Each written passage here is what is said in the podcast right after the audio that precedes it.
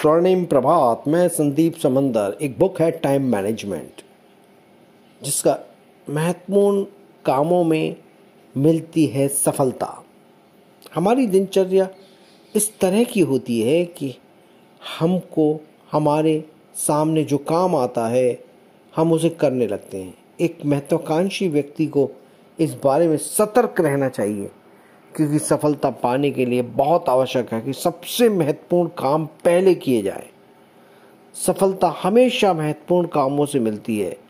इसलिए अपनी प्राथमिकताएँ स्पष्ट करें, अपना समय महत्वहीन कामों में ना गवाएँ।